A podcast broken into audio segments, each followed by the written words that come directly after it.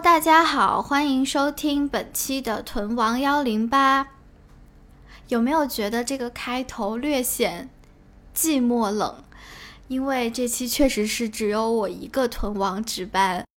张琳有一些临时的安排，就没有办法参与到这期的录制里面。但是呢，虽然我是 solo，我也不能让听我们观众的朋友失望，对吧？我要一个人说出千军万马的感觉。所以我就在想，我要说什么话题比较好。然后正好正好，最近到了夏天，我就觉得不如趁此机会，我就来跟大家聊一聊减肥这件事情。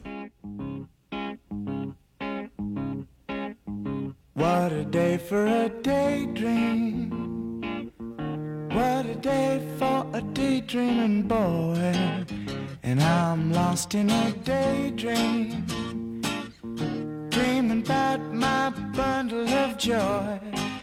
And even if time ain't really on my side,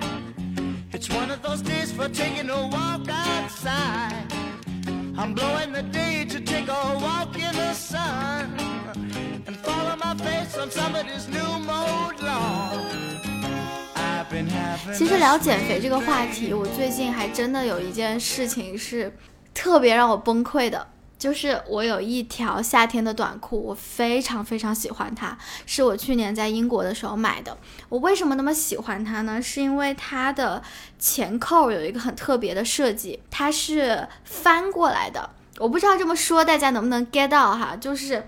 它的扣第一个扣是不扣上的，它那个扣呢是像呃西装衬衫的领子一样，像一个小翻领，呃是这样的一个设计的裤子。啊，如果没有 get 到就算啦，反正就是它的裤头是有设计的啦，然后它裤头的第一颗扣子是不用扣的啦。当时去试穿的时候呢，我是试了一个二十四码，一个二十五码，二十四码那个是刚刚好好，一点儿也不剩，然后二十五码那个呢，就是腰边就各还有一指宽的空隙。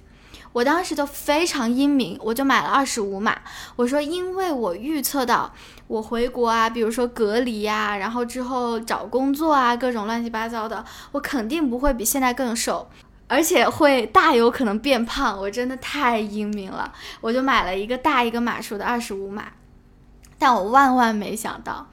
我会胖这么多，就是我胖到。我现在穿上那条裤子，我必须要深吸一口气，然后把它除了第一颗扣的其他扣全部系上才行的程度。然后我那天在系这个扣的时候，我就在镜子里面观赏我自己的形象，我就觉得天呐，因为这个这个第一颗扣它的设计，它本来是个设计，就你正常的穿上它是个设计，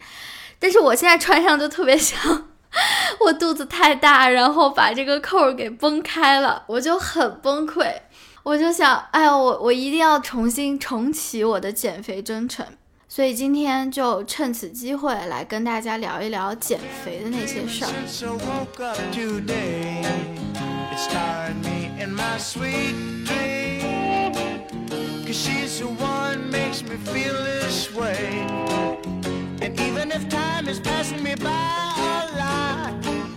I couldn't care less about the dues you say I got. Tomorrow I'll pay the dues for dropping my low. 其实我减肥已经很多很多很多年了，大概是从高中就开始有第一次减肥，然后你想，现在我已经研究生毕业了。嗯，反正至少有个打底五年的减肥史了，然后这其中呢也不是没有成功过，我的体重一直是呈曲线式发展，就是我可能有过三次的减肥成功，还有 n 次穿插其中的 n 次失败，所以我的体重就是高高低低，高高低低，高高低低，高，对，因为现在我的体重达到了一个人生的巅峰值，我从来没有这么重过。唉，我相信很多减肥的姐妹也都是这样，就是你可能有那么一段时间成功，但是之后又会反弹，然后可能会有的时间你就是很长一段时间都没有这个意志力去减肥，一直都在号称自己要减肥。我现在就是这个状态，我每天都说我要减肥，我要减肥，但是行动上并没有减肥，只有脑子上一直在减肥。其实我第一次减肥要追溯到我高中的时候，在那之前，我对于整个的外貌啊，就是俗话现在流行语所说的形象管理，可能都没有太多的概念。那为什么我在高中的时候，在进入高中那段时间，突然就觉得我要减肥呢？是因为在初中的后半段，也就是初三末期到呃上高中升学这段时间，有了一些密集的。对我的外貌观产生巨大影响的事情发生，就比如说，嗯，那时候有一个，就我们初中班上有一位插班的同学，然后那个插班同学她是非常非常漂亮的那一种，就是漂亮到班上的很多男生都为她倾倒，然后她那种漂亮是一种初中人很。很难相信这是一个初中女生的漂亮的那种漂亮，我我我我不知道这样形容能不能听懂，就是她，她永远留的是那种长卷发，然后穿就是除了穿校服的时间，她都是穿那种非常有女人味的连衣裙，然后会穿那种恨天高，就是在周末你要是遇到她，你完全不觉得这是一个稚气未脱的学生，然后她的这样的一个形象呢，就让我。觉得说，我是不是哎，我是不是也应该这么漂亮呢？我是不是也应该尝试一下这样的打扮？就它是我当时的心里的一个时尚标杆。然后，所以呢，我我那个暑假其实我有跟他出去玩嘛。然后我为了跟他出去玩，我特意去那个 Bershka 买了一双那种黑色的恨天高。那个恨天高应该我觉得有十二厘米。就是我到现在，我到现在一个二十多岁的人了，我都没有没有一双那么高的鞋过。然后那个时候我才十三岁、十四岁吧，呃，不到不到十四岁，应该就是十二岁出头的样子。对，那个时候我才十二岁出头，我就去买了一双那样的恨天高，然后踩在身上。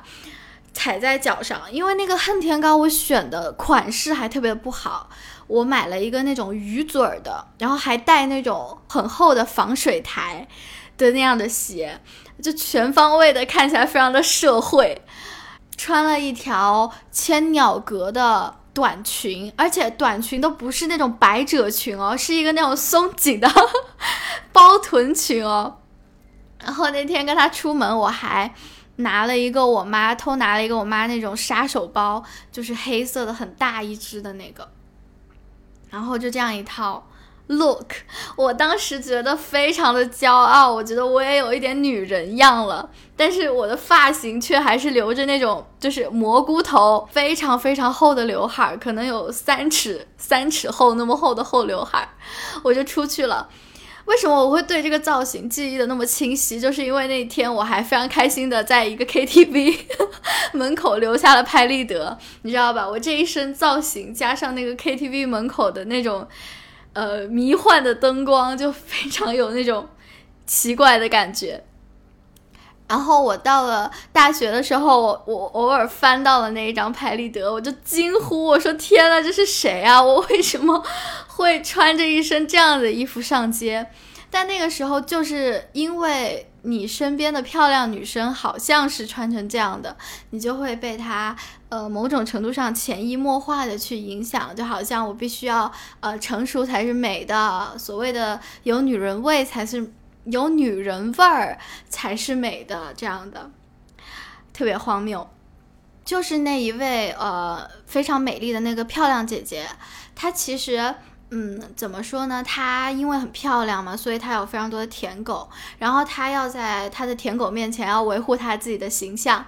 然后她唯一她的外貌上可能说唯一的一个缺点啊，打引号的缺点，就是她矮。他矮到什么程度呢？他是跟我一样矮，呃，我这个形容就是一米五多一点点。当然，我现在的身高已经长到了一米五，接近一米六的程度。但那个时候我还是一米五刚刚出头，甚至是约等于一米五的这个程度。然后他跟我一直都是一样高。他平时出门都会穿那种恨天高嘛，然后我有的时候周末跟他出去玩，我就没有穿那种恨天高的习惯。我就穿平底鞋。有一次我跟他出去玩呢，他恰好那天我们只是去一个超市买个东西，就没有抱有什么嗯没有抱有什么其他的目的，所以他没有盛装打扮，他就只是化了个小妆，穿了一个平底鞋就出门了。然后那天我们两个就一起在一个购物广场的自动扶梯上往下行，然后同时呢往上行的有一位她的舔狗的闺蜜，这样说可能有点绕啊，就是。我们有一天在一个商场和她舔狗的闺蜜偶遇了，然后她为了要在舔狗面前维护好她的形象呢，她一直在她的舔狗出现的场合出现的都是非常非常漂亮。但是那天呢，因为她没有穿高跟鞋，所以她觉得她自己没有底气了，没有自信了。这个时候恰好她舔狗的闺蜜出现在了她的面前，他此时他那个时刻就感到非常的恐慌。在下了那个电梯以后，她跟我。说了一句话，说了一句什么呢？说怎么办？我被别人看到我跟你一样高了。嗯，其实当时在听到这句话之后，我就愣了一下，因为你不是本来就和我一样高吗？只不过我，只不过你平时周末是会穿高跟鞋的。但是我们平时在学校里也不能穿高跟鞋嘛，就大家都是穿平底鞋。就是你跟我一样高，这应该是一个所有人都有的共识呀。我当时就回了他一句，所以呢，他就说那位舔狗的闺蜜只见过他在照片里的样子，并没有见过他现实生活中的样子，因为我们不是一个，不是一个初中的。于是现在被他看见了，他和我一样高，他就很慌张。我也能理解啊，他当时心里肯定也比较慌张，他也没有非常的注意到身边的感受，就是可能他某句话，他不觉得他重伤到我，可能就是重伤到我了。这这时候就要提到另外一个事例，就是在初中毕业那个暑假，就大家一起去这个漂亮姐姐的老家玩，在那个老家呢，我们就拍了非常非常多的照片。然后他就发到了他的呃社交媒体上，应该是朋友圈，我记得。我当时在那张合照里面，我是做了一个撅嘴的表情，就是嘟嘟嘴这样的表情。然后就有他的男生朋友来评论说：“你旁边那个女的好像一只猪。”哦。他看到了这个评论以后，他也嗯没觉得有什么，就挺不以为意的。他就这样子拍着我说啊，你看，你看，别人有人说你好像一只猪啊，哈哈哈哈哈，就大概是这样子的感觉。可能我可能我凹的有一点儿，这个声调有一点负面，但是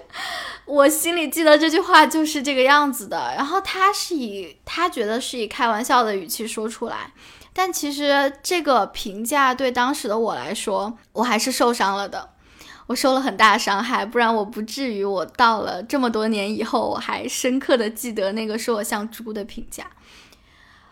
我之后还有在深夜的时候思考过我的五官，我就拿着我的前置摄像头，我就这样看着那个我自己的画面，我在思考我的五官到底哪里像猪了。然后我思前想后，我觉得应该是我的鼻子太塌太大了。然后那段时间我还有过要去隆鼻的想法，这非常的不健康，非常的不可取啊。当然，我现在已经不觉得我自己长得像猪了。所以在这一些事情的激励下呢，就会有了一些想要变美的想法，就第一次有了。啊，原来外貌是如此影响他人对你的评价，如此影响你和他人之间的关系的那种想法。其实现在我慢慢的也觉得这个想法好像也挺奇怪的，但那个时候就第一次建立起了所谓的外貌意识吧，我就。在审视自己从上到下哪里不对的时候，我就发现了，哎，我是个梨形身材。没错，我之前从来都没有发现过，因为我不觉得我自己有什么问题，没有这个意识，没有这个概念。那个时候也没有那么多流传的五花八门的什么减肥方法啊之类的。我就在家里有个跑步机，我就说，那这个跑步机，那我就每天上去跑半个小时呗。我就坚持了，在暑假坚持了两个月吧。哎，居然，居然哦！一个暑假过后，我的我的全身上下瘦了超多哎！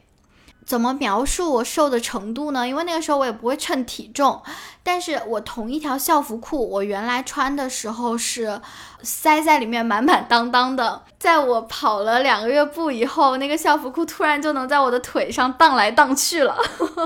就是这种程度。整个人瘦了一大圈儿，我就第一次这样神奇的减肥成功了，就再也不知道基础代谢啊、卡路里呀、什么低 GI 高 GI 啊，就这些任何知识概念通通都不知道，仅仅是因为我有一台跑步机，所以我就跑步的这个条件下我减肥成功了。但是你知道跑步？没有这些概念，其实也会有一些坏处，就是你并不知道你怎样运动、怎样发力是对的。就虽然你的这个肥、你的热量是消耗掉了，肥是减下来了，但是你的体态不一定是变好的。我就是因为当时跑知道跑步，但是完全不知道拉伸是什么概念，导致我现在的大腿前侧都有非常重的那种肌肉的硬块儿，就。梆硬梆硬，肥起来之后，就是肌肉外面就会长一层脂肪嘛，就是俗话说的脂包肌。哎，大家有没有听过麦太太的纸包鸡？就是肌包肌，肌包鸡包鸡包肌包肌。今日要同大家介绍一味小朋友一定喜欢嘅。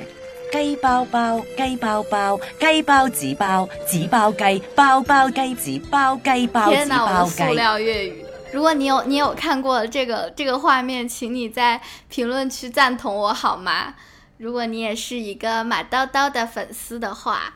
做法都好简单。我哋只要将鸡包包住个鸡包，再包住个鸡包，包住张鸡包子，再包包包包包住个纸包鸡，再包包包包包鸡包子，纸纸纸纸纸包子，纸包鸡，包鸡子，纸包鸡，鸡鸡鸡，纸纸纸再包鸡鸡鸡。在朴素的有氧结束之后，我就很长瘦了很长的一段时间，因为在整个高中也没有怎么暴饮暴食啊，或者怎么样，然后一直到高中毕业上大学之前，我都是还算瘦的状态。当然，大家都知道，很多人上了大学之后，那个体重就。蹭一下往上涨，因为你接触到了更大世界，你有非常非常的多的局要去，很多那些局都不是什么健康的局。就比如说你和一堆朋友熟起来，通常你们是一起去撸了个串儿，是吧？或者说是去喝了一顿啤酒。好，你没有说啊哪个社团说我团建，我们去吃个绿色食物。所以我刚上大一，肥得非常快，我整个人就胀了起来。那时候也是我人生第一次有了。那种一点点暖软软的小肚腩的那种感觉，我就还挺不知道怎么办的，我就也没有门道。在那个时候发生了一件什么事情呢？就是我的一个初中同学突然开始找我聊天，我就也很正常的就和他聊天啊，说这说那，因为我们初中的时候关系还算不错嘛。然后他突然之间就开始跟我讲起了一些身材上面的事情，大概的意思呢，就是他最近瘦了超级多。呃，不知道我有没有减肥这方面的困扰，我就当然就很很很着急的，我就跟他说有啊有啊，我最近肥了超多，我超慌张。然后他就跟我说，他最近从他的朋友那里拿来了一些中药成分的小药丸。然后那个药丸呢，他是先是买给他妈妈吃的，因为他妈妈有一些非健康的肥胖，就有一点肥胖症那种感觉。先是他妈妈得到了，先是他妈妈得到了这个药丸，然后他妈妈吃了以后，那个肥胖症缓解的立竿见影，所以他也立刻的去尝试，然后发现自己瘦了超级多，然后他给我发了一张他自己的对比图，哇，确实是瘦了超多。然后我就问他，我说这个东西是减肥药吗？他就跟我解释了一大通，具体的我也记不得，反正他就用一通解释，让我相信了那个小药丸，它是一个秘密的药丸，它是用来治肥胖症的药丸，它不是那种呃害人的减肥药，就跟那些什么曲美啊，然后跟那个什么碧生源啊不一样。然后他就他就问我要不要，因为他还说这个药丸他不轻易的，呃，拿给别人，就是你是要去申请的。我就跟他说好啊好啊，你快去帮我申请吧。然后给了他一个疗程的钱，大概也是呃一两千块钱吧这种程度。然后我就满心的期待这个神奇药丸的到来。那大概在大一下学期刚开始的时候，就收到了这个神奇的小丸子。我就开始每天服用它。我服用它之后，只有一个反应，就是我觉得我自己的嘴巴。到胃这个地方好像是被堵住了一样的感觉，就是我并没有平时的那种在在我嘴馋的时候，我是觉得我的胃里会有味道反上我的嘴巴，咂吧咂吧，我就知道哦，我想吃这个味道，我就想吃这个东西，我就去买这个东西。但是我吃了那个药之后，我觉得我的嘴到我的胃之间的这个通道啊就被完全的封死了，我没有任何食欲。我就只会有口干的感觉，然后就大量大量的喝水。我开始吃这个小药丸的前三天，我都是没有怎么吃东西的，可能最多就吃一些零零散散的，可能吃一块饼干、两块饼干，我就觉得撑的不行，我就觉得我的那条管道要胀了一样。那个时候我真的是太蠢了，其实这个已经是一个身体很不好的信号，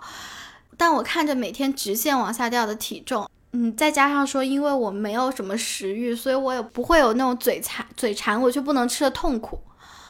我就这样子一直服用了大概有一个礼拜多这样的情况，然后就得病了，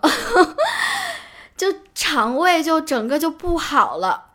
最后才觉得哦，这个药可能是不对的，就停止了对那个药的服用。我现在想起来是特别后悔的，我就觉得虽然那个时间只有短短的一两个礼拜，但它对你的身体造成的伤害其实是需要很长很长时间去修复的。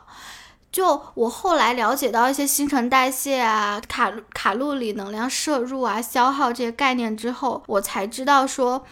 其实那段时间，我我的那些代谢、脂肪啊、水啊，还有肌肉的结构，应该已经被破坏的很厉害了。就是你身体里面流失的那些东西，很可能就只仅仅是水分，还有你原来练成的肌肉。并没有把你的让你胖的罪魁祸首，就是那个脂肪给消去，所以你仅仅是体重上有改变而已。你看起来也并并不会有那种我高中跑步跑一两个月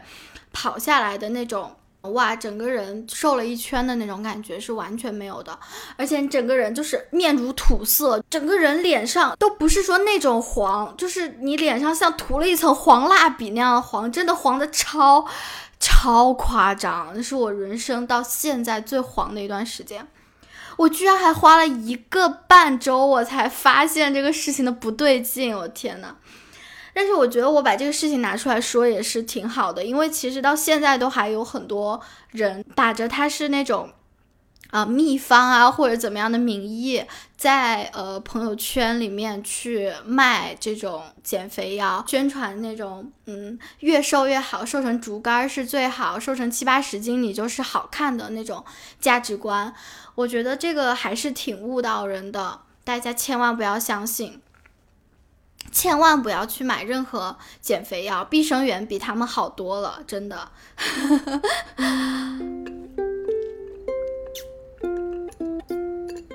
哎，喝个水。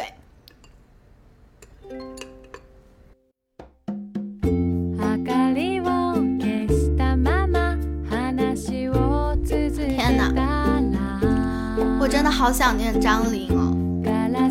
没有人跟我对话，我自己一个人对着麦克风讲。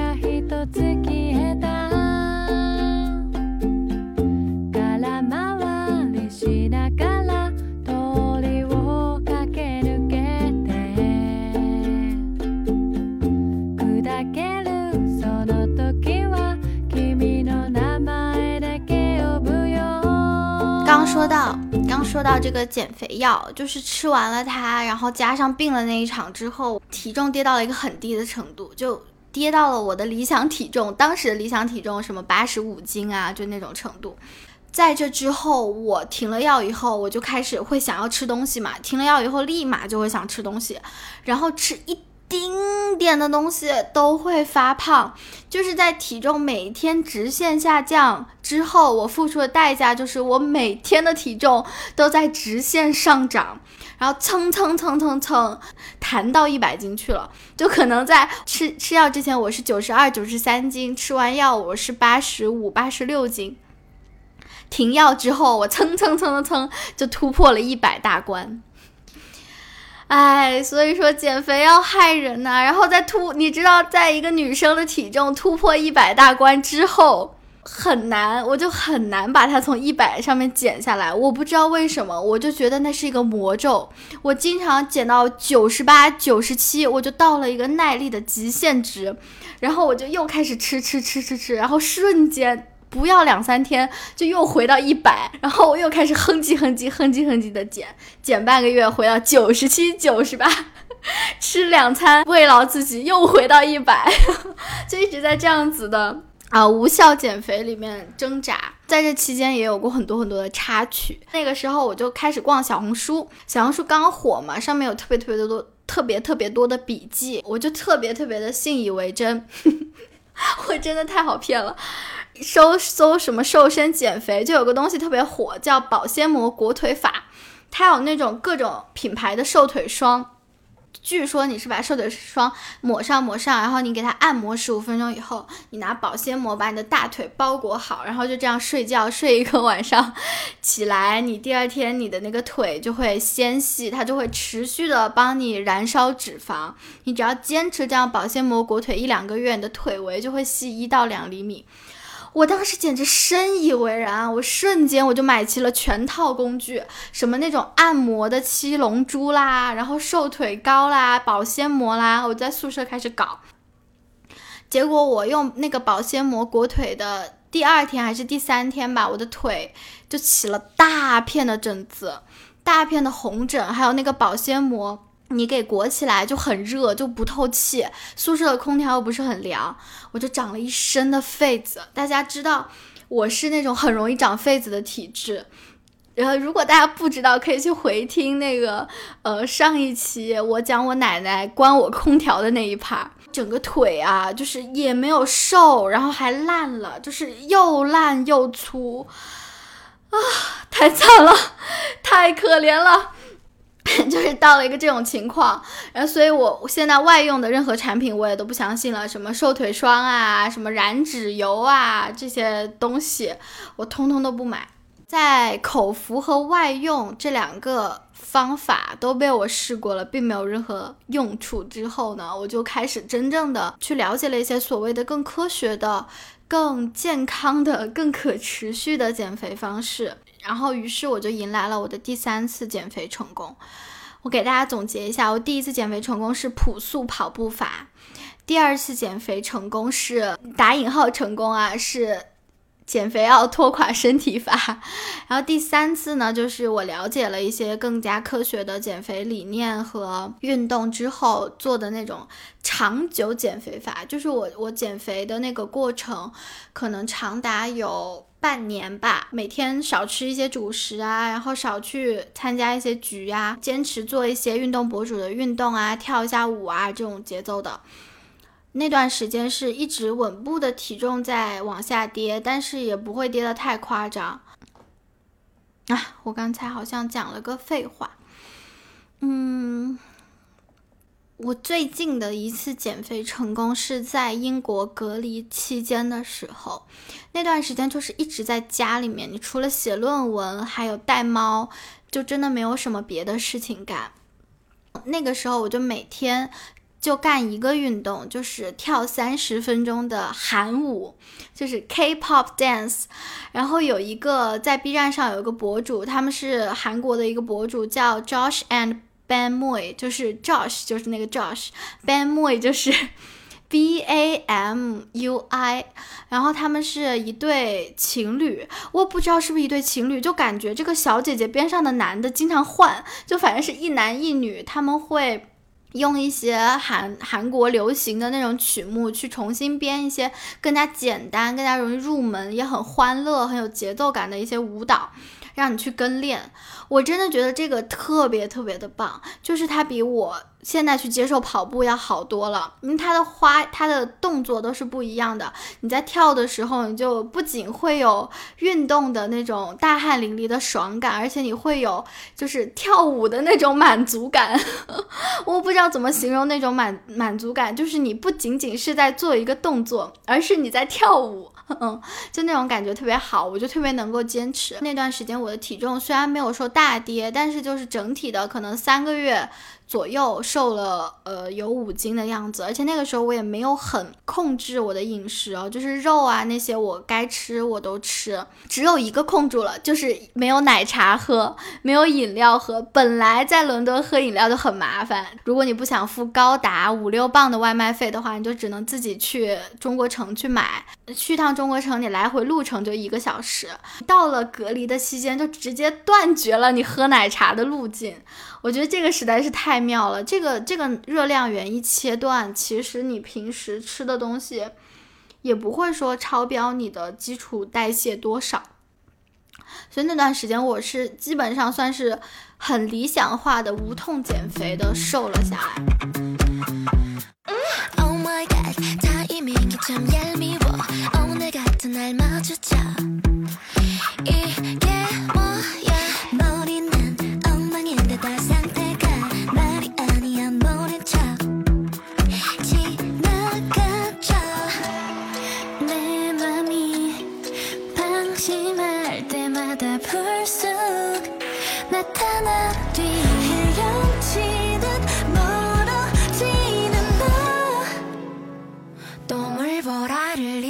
那现在给大家总结了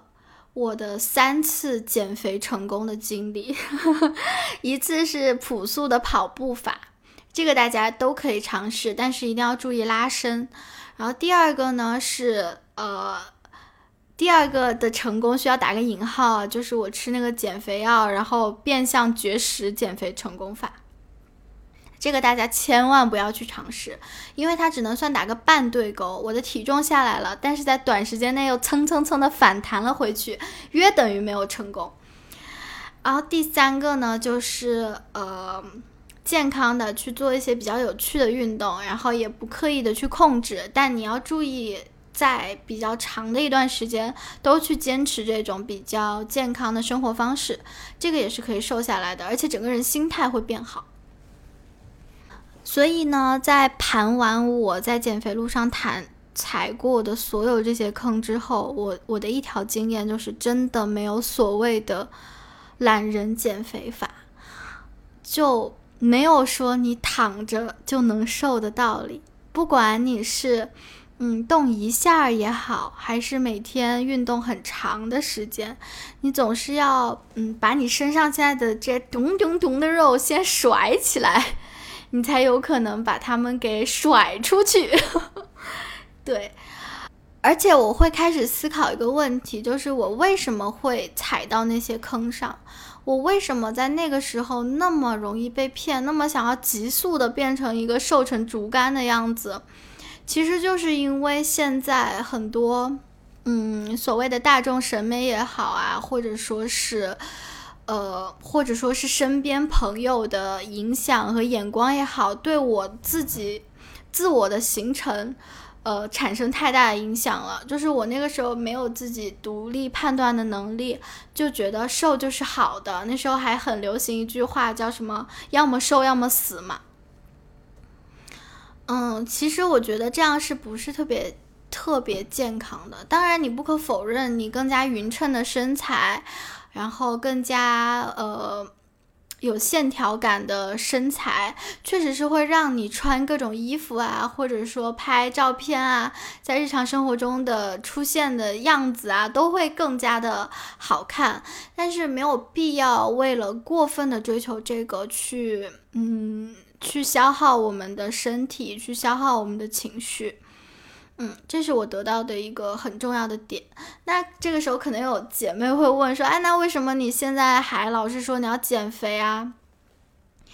我觉得可能出现的一个变化是这样的吧，就可能以前我减肥我是为了别人，但现在我减肥我是为了我自己。我我可能在九十二、九十三斤的这种状态的时候是最健康的，而且是最。怎么说呢？就是各方面都是比较平衡的状态，就也不会过瘦，但是也不会像我这样现在有一点点虚胖了。而且我的我的肚腩现在有有了一些肚腩，但是肚腩是不太好的。就是你如果腿粗，像我这样天生就是梨形的，我已经可以接受了。但是我的肚腩啊，是真的是，肚腩就是内脏肥胖的一个标志，这是我男朋友跟我说的。当你的肚腩越来越大的时候，你就可能考虑你现在身体已经进入了一个亚健康的状态，那你要为了自己的健康去把这些嗯这些脂肪给刷掉，而不是说我要穿进某个品牌的衣服，或者说我要嗯我要瘦成一个什么明星的那种样子，我觉得这个可能都。不是一个那么可持续的目的吧，也不是一个那么健康的目的。当然了，这只是我个人的观点。我现在也，我还，我也不是一个什么成功的减肥斗士。大家看，我总是在和减肥斗争，包括现在，我都还是想要减肥，想要努力减肥。那不如趁此机会，我来立一个 flag，就是我最近减肥，阻碍我减肥最大。的事情就是，我现在开始上班了嘛。上班以后就完全和在读书的时候是两个状态。在读书的时候，你除了上课，除了写作业，你其他时间你还是保有一些精力的。那我觉得上班真的不一样，就是我下班回到家以后，我真的就只想做一些躺着就能做的事情，比如说打游戏啊，比如说看看书啊、看电视剧啊这种情况。但也是因为我的意志力太薄弱了，我觉得我现在唯一，我现在减肥的目标就是要把我的肚腩抚平，所以我在这里立一个 flag，也希望，嗯，我们减我们大 P 群里的听友们可以监督我，看能不能这样子，在三个月之内把我的肚腩给抚平一下，这就是我的目标。如果我三个月之后没有实现，我就再来再来这个。再来同玩幺零八跟大家检讨。好啦，那祝大家，不管你是要减肥的还是不减肥的，都能快乐开心的生活。尤其是想要减肥的朋友们，千万不要踩一些坑哦，千万不要对自己的身体不好哦。好啦，那今天的屯王幺零八就是这样啦。想念张琳，希望张琳快点回来，拜拜。再笨拙再粗，肌肤也被你修补。从前那一位，永未能做到。是你去唤醒我，努力才能被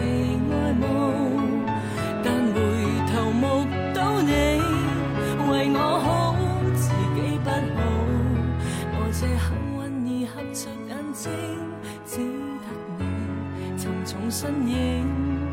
如果这记忆非爱情，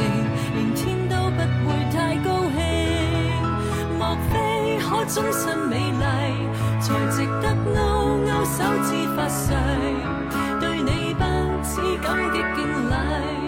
当你知己才是虚伪。莫非多一份秀丽，